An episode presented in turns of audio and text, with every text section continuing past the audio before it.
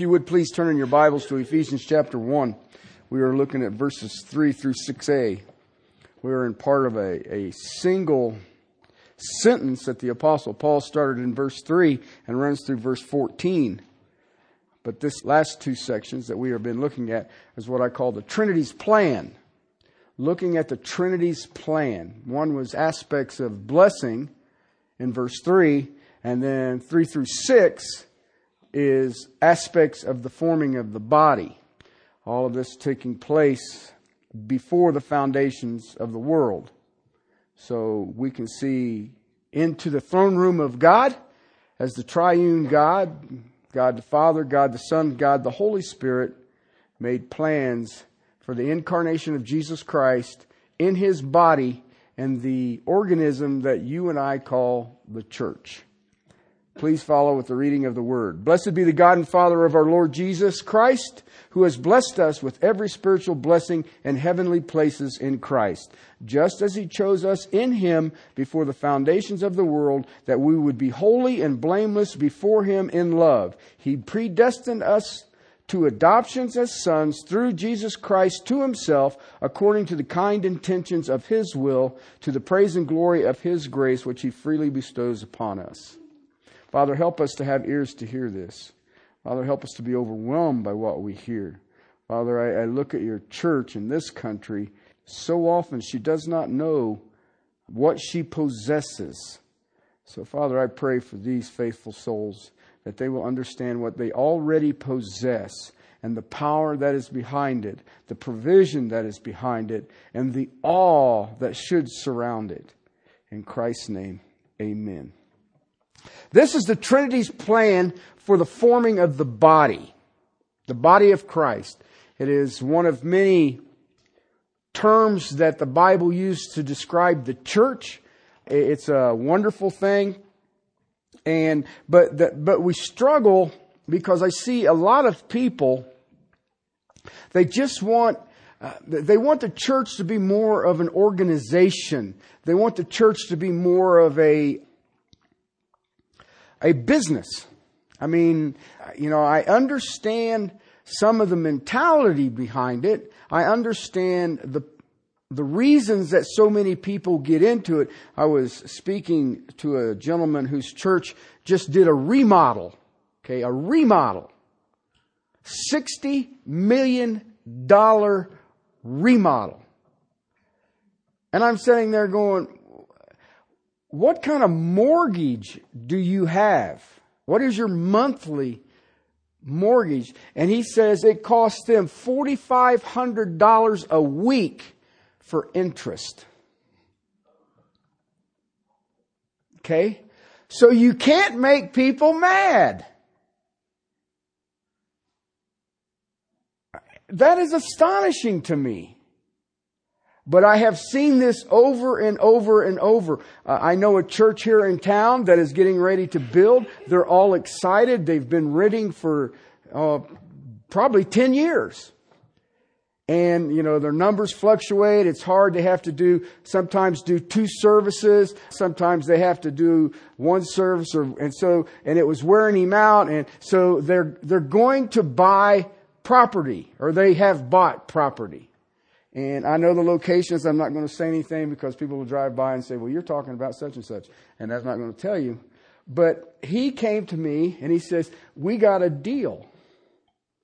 And I says, well, that's, that's awesome. He says, you know, we're going to meet with the neighbors and explain to them and all the rest of it. And he says, and we only paid $45 per square foot for the property. For the property. I used to build commercial buildings for $45 finished per square foot. Okay? Now, if you're going to step into that venue, you have got to gear it so that you attract more people. You have got to have a steady stream of cash. Okay, and, and, and I'm a firm believer in the sovereignty of God. God will always provide. But if you're stupid, He will provide the world to see your stupidity. He is so gracious that way. Okay?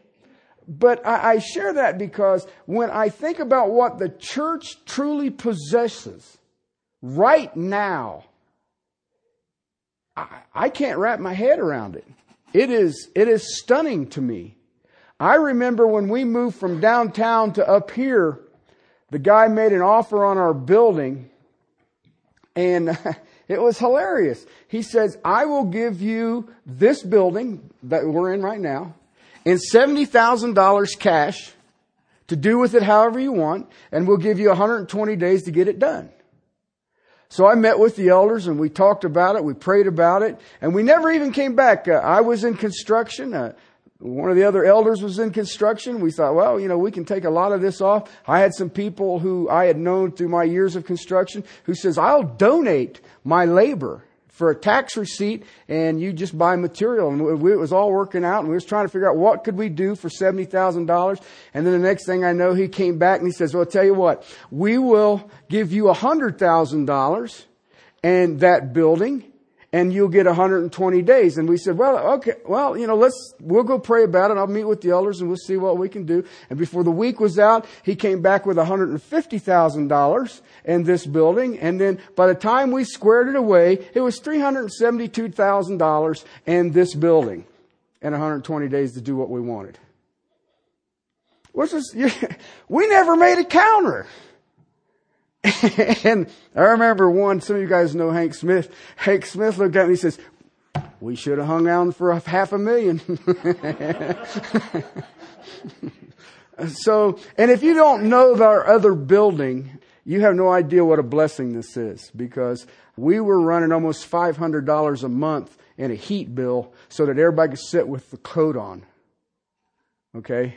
Because of, it was forced air with a vaulted ceiling and there I never mind. The the electricity in it it had originally been gaslight and they got rid of the gas and pulled wire through the gas lines. And it was uh, cloth wire and it had its own issues. Okay so uh, but we I look at that and I say that's how God does stuff. But there are times I wish we would have held out for half a million. But anyway um, And plus we got parking. We didn't have parking down there. I share that because one of the things that I have seen in the body of Christ uh, on an individual basis and on a collective basis is people don't understand what they possess because they are a Christian. Okay. Now, and, and if you really look at it, we have to go through some horrific things to understand what we already have. Okay? We are looking at the planning of the body by the Godhead. Okay? The aspects of the forming of the body. The method we've already looked at. God's sovereign will. Okay? And the body was formed before there was a creation. Alright? The object that makes up the forming of the body are the elect those who are truly called by the Lord. All right? Now listen. I know a whole bunch of people here who said, well, I remember when such and such got saved and then they walked away and they did this. You know what? You don't know that they're elect. If they're elect, there's no doubt in anybody's mind. Okay? Because there's a change and it's radical. It's radical and I'll deal with that a little more. Okay, the time that this was done, a lot of people, I remember that I used to tell everybody, I got saved when the Oakland Raiders beat the Washington Redskins. And it was the first time the AFC had beat the NFC in my lifetime, I think. And everybody looks at me like, that's how you know when, you, it's a long story, but that was my marker.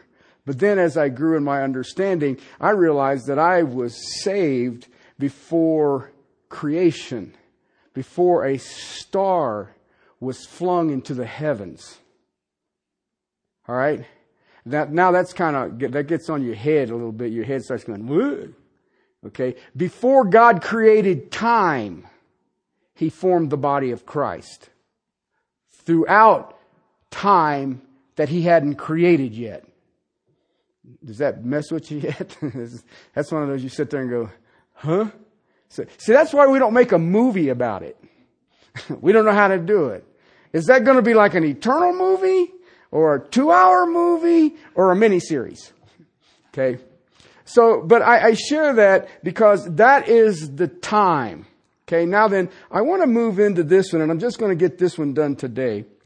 The purpose of forming the body of Christ. There are times, and I'm sure that you guys have stepped into it a time or two, that you look at different individuals or different collections of individuals, and your first question is, why did he do this? Because there are times that I run into people that I say, you've got to be kidding me. But I did go to my 40th class reunion, and when I walked in there, that was their response. How could he have done that? And I said, well, you know, it was some work. I was a tad bit on the stiff neck side, but he did uh, manage. Why did he do this? Okay? Right there in the middle of verse 4. Remember, it was before the foundation of the world. That we would be holy and blameless before him in love. Hagimas. That's holy. Okay? It means set apart. Alright? The things of the world aren't as important to a child of God as it is to a lost person. I am set apart. A Christian is set apart from the world. I remember a friend of mine was talking about a very wealthy man that he knew and was sharing, and they played golf together and all the rest of it. And I mean, this guy was extremely, extremely wealthy. Single, private jet, private islands, the whole nine yards, and they played golf together. And one day they were out on the golf course, and he, he said, John, are you praying for me to get saved? And he says, I've been praying for you every day since I've known you. And he says, I don't want to be saved. And he says, Well, I'm still not going to stop praying for you. And he says, Listen, if I get saved, I have to give up the jets, uh, the cars, the women, the lifestyle. I have to give that all up. And I know emphatically that I can't do it and I won't do it. I won't, I, I do not believe salvation is worth what I possess. Okay? John looked at him and said, Well, look at it from this perspective. You don't have to give up any of it. And the guy's like, What? He says, You don't have to give up any of it. He says, But know this at salvation, the price tags change. What you used to put value on, all of a sudden, is not of great, as great a value as you thought. Okay? And I see that in the church as an anchor. Because we look at the church and a church is successful if it looks like the world. I was at a funeral yesterday, big church here in town. All I could think of at the conclusion of it is Walt Disney would be proud. Now that's kind of odd, don't you think? Uh, it was spectacular. I mean, they didn't have the smoke machines and fireworks, but they were close. I mean, you just looked at it and you're like, wow, man, this is, you know, wow, I'm impressed. Uh, and then I snuck out the back so that no one got a picture of me. To be holy means I don't look like the world.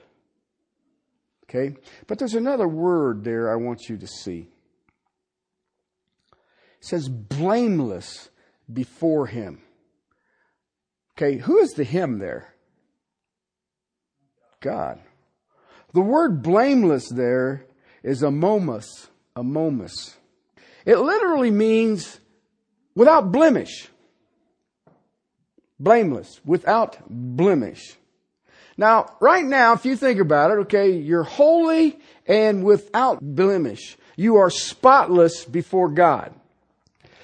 I wonder how many of you think that this is where the whole plan of the Trinity has broken down. Okay? How many can say, I'm a Christian, And I can't do this before Him. I cannot be blameless before Him. Ever thought about that? Just take the first two commandments. You blameless? Spotless.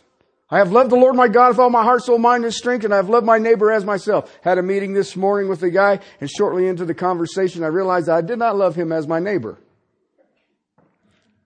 I wasn't even, cons- I didn't even think I even liked him.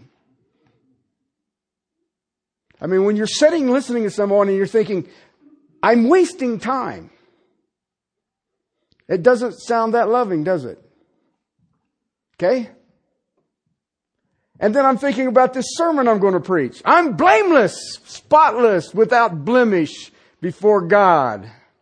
As long as no one is in my office talking to me.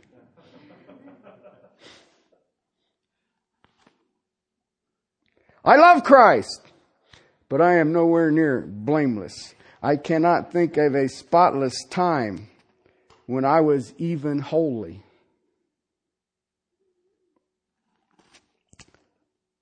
The guy who wrote Pilgrim's Progress was imprisoned in the Tower of London. And every Sunday morning he would get to a window and preach out the window, and the masses would gather at the bottom of the tower on the outside wall to hear him preach. He had a crippled daughter, and at that time there was no such thing as civil service or anything like that to help her. And Queen Mary says, I will release you if you shut up. Stop preaching. You know what he said? Nope. Ain't going to do it. They asked him about it, and he says, Listen, my most righteous prayers to the Most High God have enough sin in them to condemn the world.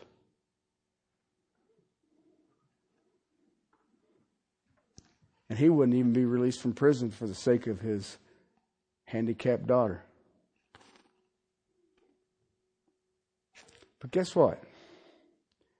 You can sit and say, I can't remember ever being holy. I can't ever remember never being blameless. And I can look you right now and say, Yes, you are. Christ is showing you and me what our position is. The key phrase there in Christ.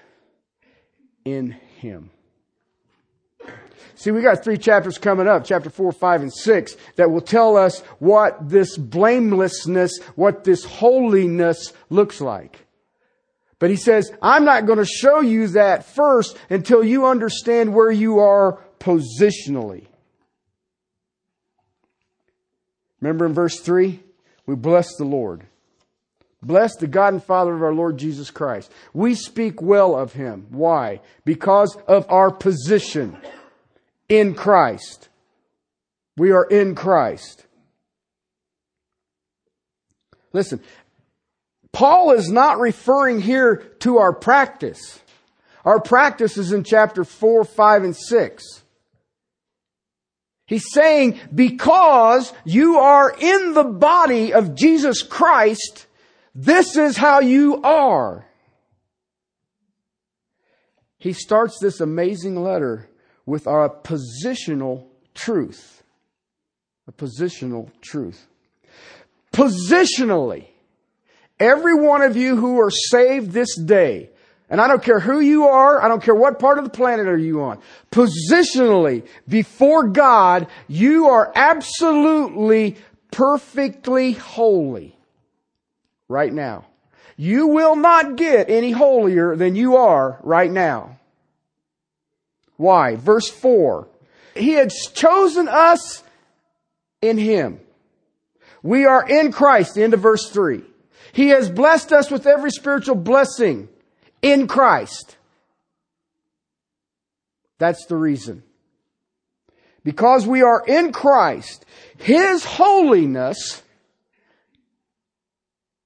is ours. Because I'm in Him. Because we are in Christ, His righteousness is imputed to us. You go over to chapter 5, verse 27, Paul doesn't want them to forget this, that he might present himself, present to himself the church in all of her glory, having no spot or wrinkle or any such thing, but that she would be what? Holy and blameless. Without blemish before a holy God. Not a mark on her. Not a wrinkle on her. Not a shadow on her. Not a stain on her.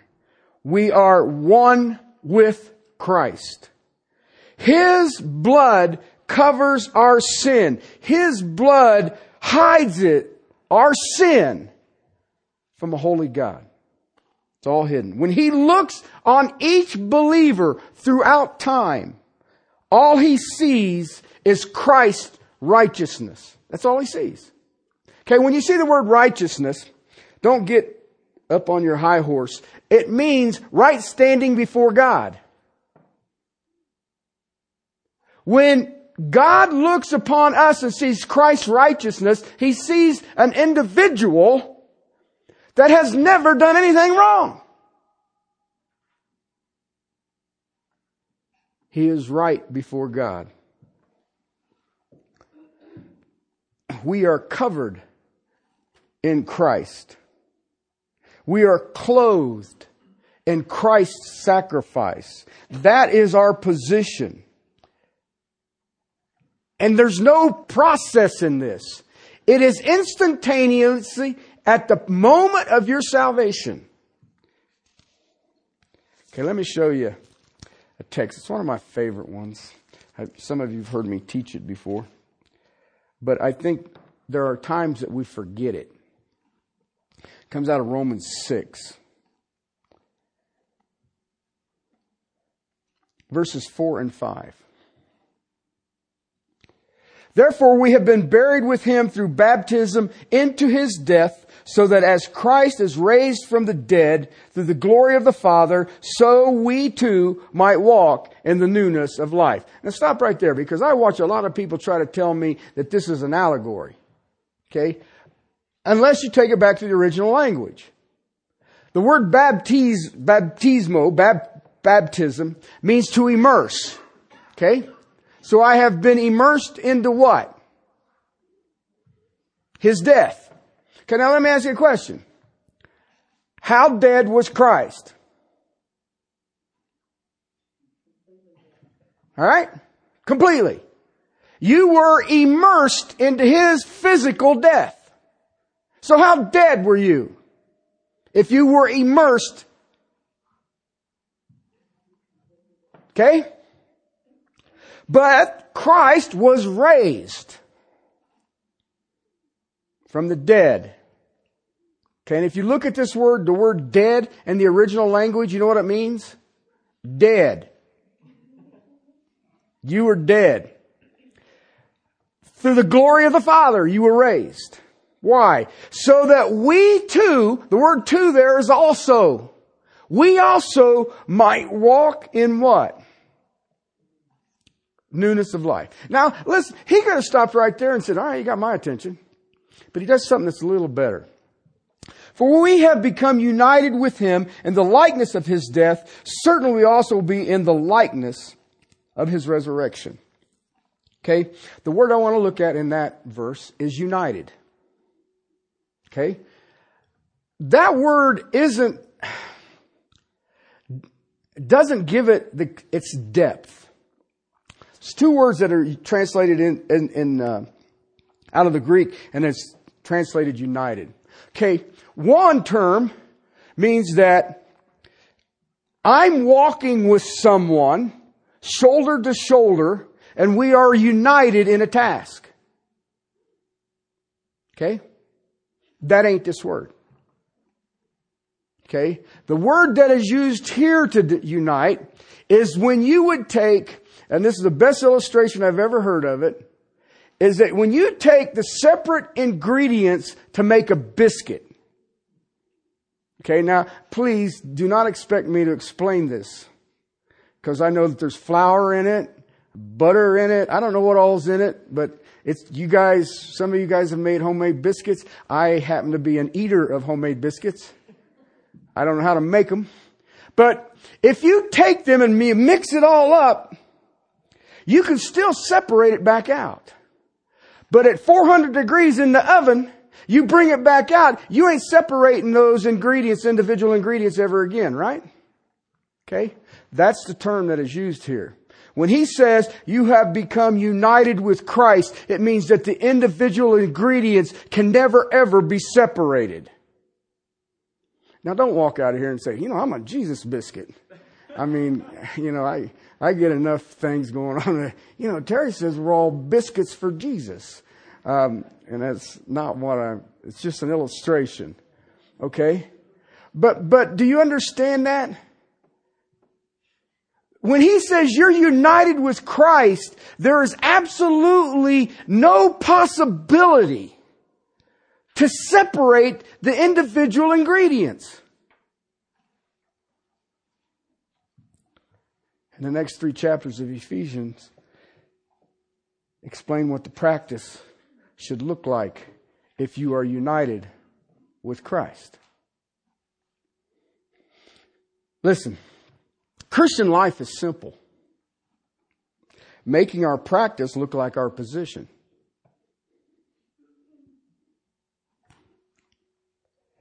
Living like who we are. Dr. Olford used to say it flesh it out, becoming what we are. The ability is there. The power is there. The source is there. The privilege is there. The problem is, too many in the body of Christ don't know what they possess. Think about this. God looks at each and every Christian and he sees a holy, spotless, without blemished individual that can never be separated from Jesus Christ. I know if you pull back the cover, I got a long way to go. so let's keep that clothing of Christ on us. That's why the apostle Paul would say, you know what? I'm a clay pot. I am an earthen vessel. I am a vessel of absolutely no value whatsoever. It is used to take the waste of the house out is this vessel with a precious treasure inside. So Paul is explaining our privilege. God has made a holy church. He has made a blameless church. He has made a church without blemish. And it is only, the body of Christ is only as holy as the Lord Jesus Christ. That's all. Positionally before God. How gracious and kind. Now, listen, I got two more chapters of this before we start looking at it positionally or practically. I don't know about you, I get overwhelmed by it. But I ain't done. So many live with an attitude Okay, now, they may theologically understand that it's not true, but that's not what I'm talking about. What I'm talking about is the attitude that God takes us halfway. And if you have what it takes, you'll go the rest of the way. If you go look at the biography of Martin Luther, that's what he thought. And then he was riding back to the monastery one night and a bolt of lightning hit the tree beside him on his horse and he, it knocked him out. And when he came to, he realized, God takes you all away. Okay. And you know what? I watch a lot of people think, I've got to have one of these lightning bolt things or I'm not going to make it. And that's a lie. That's a deceptive heart. He takes us all the way. God takes us forever all the way. There is no halfway. If you're united with Christ, what part's lacking? If the individual ingredients cannot be separated, what's lacking? All right. Just in case you have a little doubt left, I have one more text that I will share with you.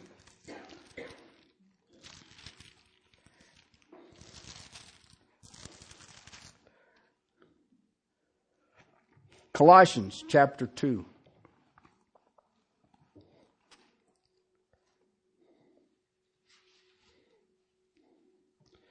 He's discussing uh, the ideology and philosophies of the world, and he says in verse 8, uh, Don't let this take you captive through philosophies, empty deceptions, according to the traditions of men. Elementary principles. Okay? Verse 9 is what I want to look at, and verse 10. For in him, okay, that'd be Christ, all the fullness of deity dwells in bodily form. Got that? That's what we call the incarnation. God takes on the veil of humanity. Verse 10, and in him you have been made complete. And he is the head over all rule and authority. Now I want to show you something here. Verse 10, it says, I've been made complete. Okay, do you know what that means? You're not lacking anything. Verse 9 says that He is the fullness of God. If He is the fullness of God, then you are in Him, then you are complete. All right, let me show you something. Glad you're all sitting down. You might want to grab a hold of the sides of your seats. Verse 9, for in him all the fullness of deity dwells in bodily form. The word fullness there, pleroma, pleroma. Okay? Nothing's lacking. Pleroma. The pleroma of God. All that God is is in Christ in bodily form. All right? New American Standards translation in verse 10 says, In him you have been made complete. Or it may say, made full. You know what the word is in the Greek? Pleroma. The same word that the fullness of God is in Christ is the fullness of God Oh. Oh. What made Jesus Christ 100% deity? Guess what?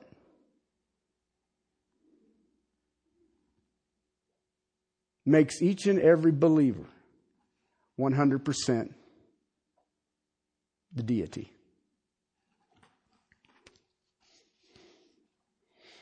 All that God is we became in Christ. Just as holy, just as blameless, and just as spotless as Jesus Christ. It happens instantaneously with the indwelling of the Holy Spirit. Positionally. Positionally. What happens is, is that we go through trials and tribulations to test our faith to see if we believe this, and our faith is perfected under the assaults of this world. That we start understanding we walk as Christ walks.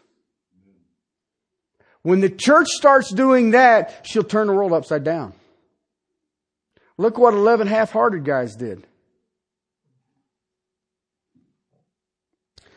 That, brothers and sisters, is the absolute reason I believe it is impossible to lose your salvation. Now, I know people who have walked away, but all you're telling me is that you never had it. Our salvation is in Christ. What can take that away from Him? How do you unbake the biscuit? How do you shed the fullness of the Godhead indwelling you molecularly? Listen, we can lose our salvation if Christ can lose His. So a Christian is only as secure as Christ is.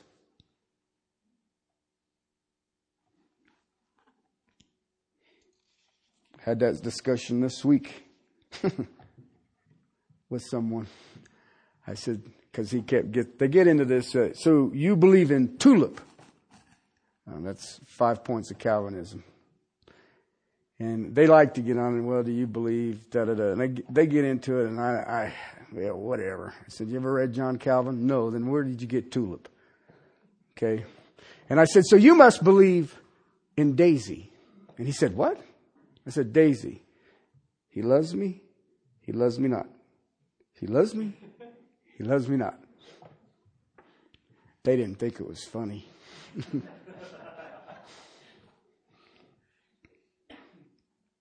when you read through the letter to the Hebrews, salvation is always referred to as perfection.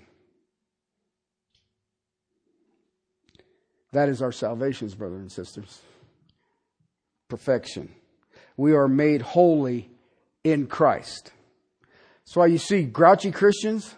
They believe that God took them halfway and it's their job to get the other half, and they're busting their rear ends to be holy and blameless. And I, I haven't gotten the strength yet to tell them that your grouchiness doesn't make you spotless. One of these days, I will get brave enough to say that to a few that I have dealt with. Think about it. All that he has done is making us holy, imputing to us the righteousness of Jesus Christ, to the point that the fullness of deity is in every child of God. Listen, once you get that settled, it'll change your life.